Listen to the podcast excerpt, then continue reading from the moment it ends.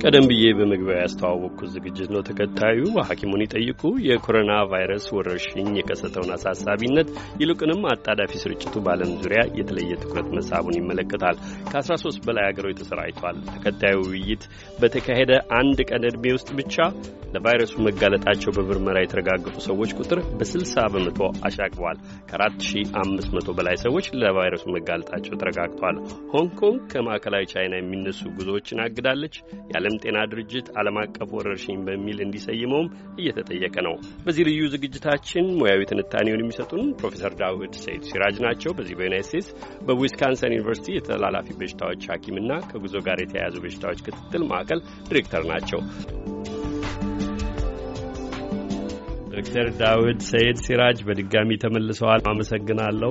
በቀደመው ሳምንት አንዳንድ ስለ ጥንቃቄ የገለጿቸው ነገሮች እንዳለመታደል ሆኖ ዛሬውን ይሆንም ይመስላል ከሰው ወደ ሰው በቀላሉ የመተላለፍ እድልን ጨምሮ በሽታው ሊከስት የሚችላቸው አደገኛ ጠባዮች የስርጭቱን አዝማሚያና ደረጃ ሊቀይሩት መቻላቸውንም አስረድተው ነበርና ዛሬ ከእጃችን የገቡትን መረጃዎች ሲመረምሩ በተለይ የዚህን ወረርሽኝ ዓለም አቀፍ ስርጭትና አጣዳፊ መዛመት ለመቆጣጠር ሊወሰዱ ከሚገቡ ወሳኝ እርምጃዎች አንጻር እንዴት ይገመግሙታል ዶክተር ዳውድ? አመሰግናለሁ አሉላ። አንተ እንደተናገርከው በቀደም እንደፈራነው። አሁን እየመጡ ያሉት ሪፖርቶች የተባበሩት የዓለም መንግስታት የጤና ክፍልም ከ CDC እንዲሁም የተጓዦችን ጤንነት የሚከታተል ማህበር አለን International Society of Travel Medicine የሚባል ህመሙ ከቁጥጥሩ ውጪ ወጥቶ የመተላለፍ አዝማሚያ እንዳያሳይ ነው ትልቁ ነገር።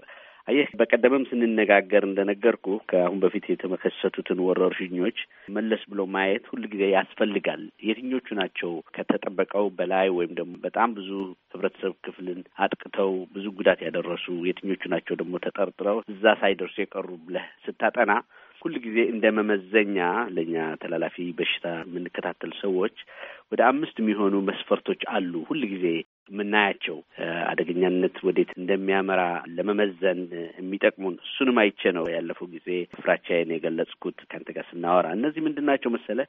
መጀመሪያ ይሄ ህመም በምንድን ነው እየተላለፈ ያለው የሚለው ጥያቄ በጣም ወሳኝ ነው። ምክንያቱም ለምሳሌ አሁን ኢቦላን ካየኸው እንደዛ ያስፈራ እንጂ ደም ካልነካህ አይተላለፍም። ስለሆነ የመተላለፍ አቅሙ በጣም ውስን ነው። የታመመ በሽተኛን ደም መንካት ያስፈልጋል።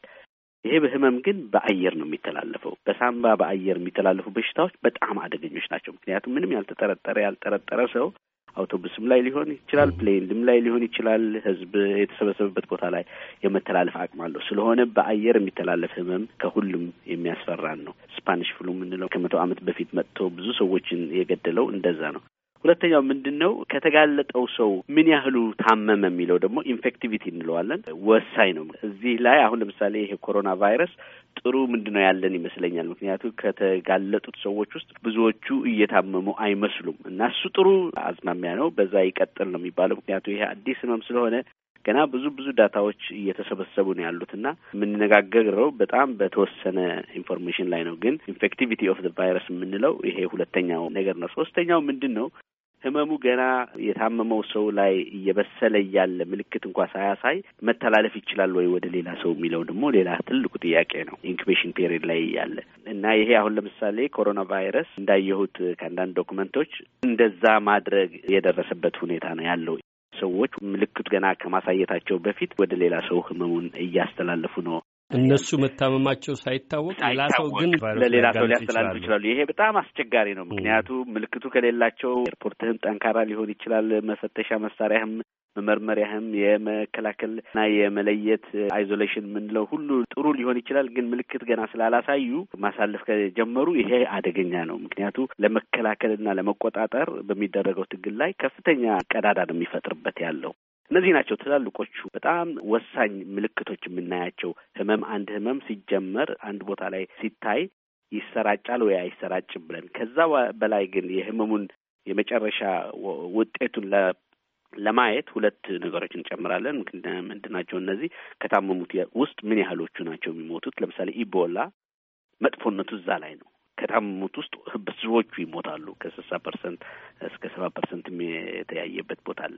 ይሄ ህመም ግን አሁን እንደ ዶክተር ሊጋንግ እንደተናገሩት ከሆነ ወደ ስድስት መቶ ሰው ተነጥሎ ተለይቶ ሆስፒታል ቆይቶ ምንም ሳይሆን ወጣ ካሉ ይሄ ጥሩ ዜና ነው ለእኛ።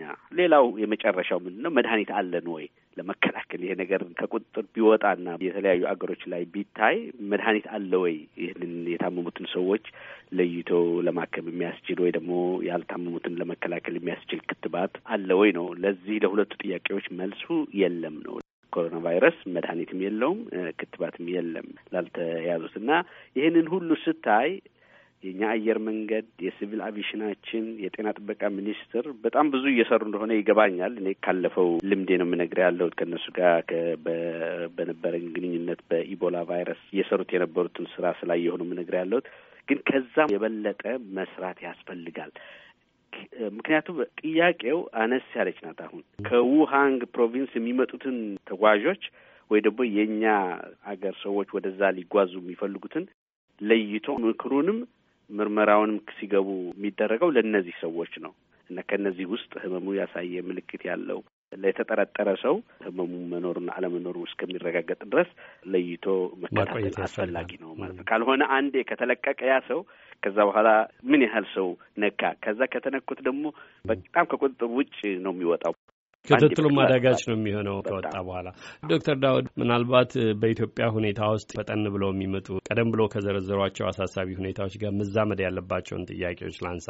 አንድ በቀጥታ ከማዕከላዊቱ የቻይና ከተማ ውሃን በሽታው ከተቀሰቀሰበት ቦታ በቀጥታ ወደ ኢትዮጵያ በመምጣት ፋንታ ሌላ አካባቢ ደርሶ የሚመጣ ሰውን ይህ ሰው ቀደም ሲል ወደዛ መጓዙን የሚጠየቅበት መንገድ አለ። በምን መንገድ ቀጥታ ከመጡ በረራዎች ውጭ ያሉትን በተዘዋዋሪ የሚመጡት ምልክቶች አለመታየታቸው ቅድም የገለጿቸው ሁኔታዎች ምን መንገድ አለ?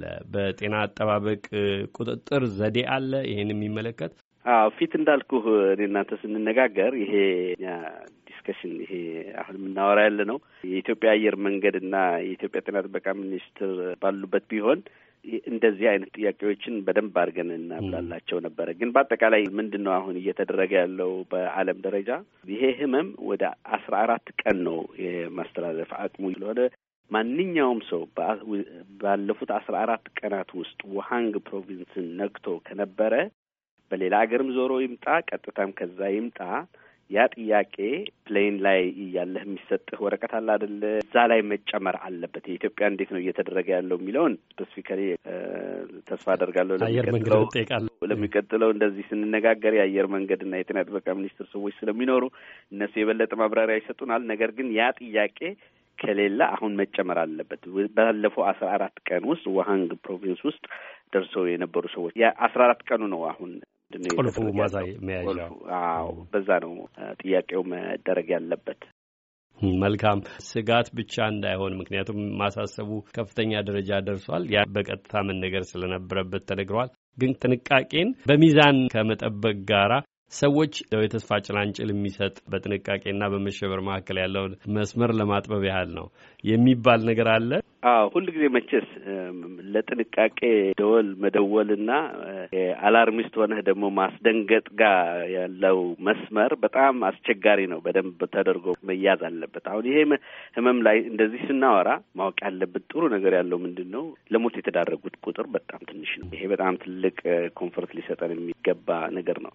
ሁለተኛ ነገር አሁን ለምሳሌ አሁን ዛሬውኑ አሁን ሪፖርት የወጣ ነበረ ከ International Society of Travel Medicine ማህበር አለን እኛ የዓለም ተጓዦችን ጤና የምንከታተልበት ድርጅት እና በአየር በረራ የትኞቹ ከተሞች ናቸው የትኞቹ አገሮች ናቸው በብዛት ከውሃንግ province ሰው የሚቀበሉት የሚለው አምሳ ከተሞች ተዘርዝረዋል። ከአምሳዎቹ ውስጥ ለምሳሌ ኢትዮጵያ የለችበትም አሁን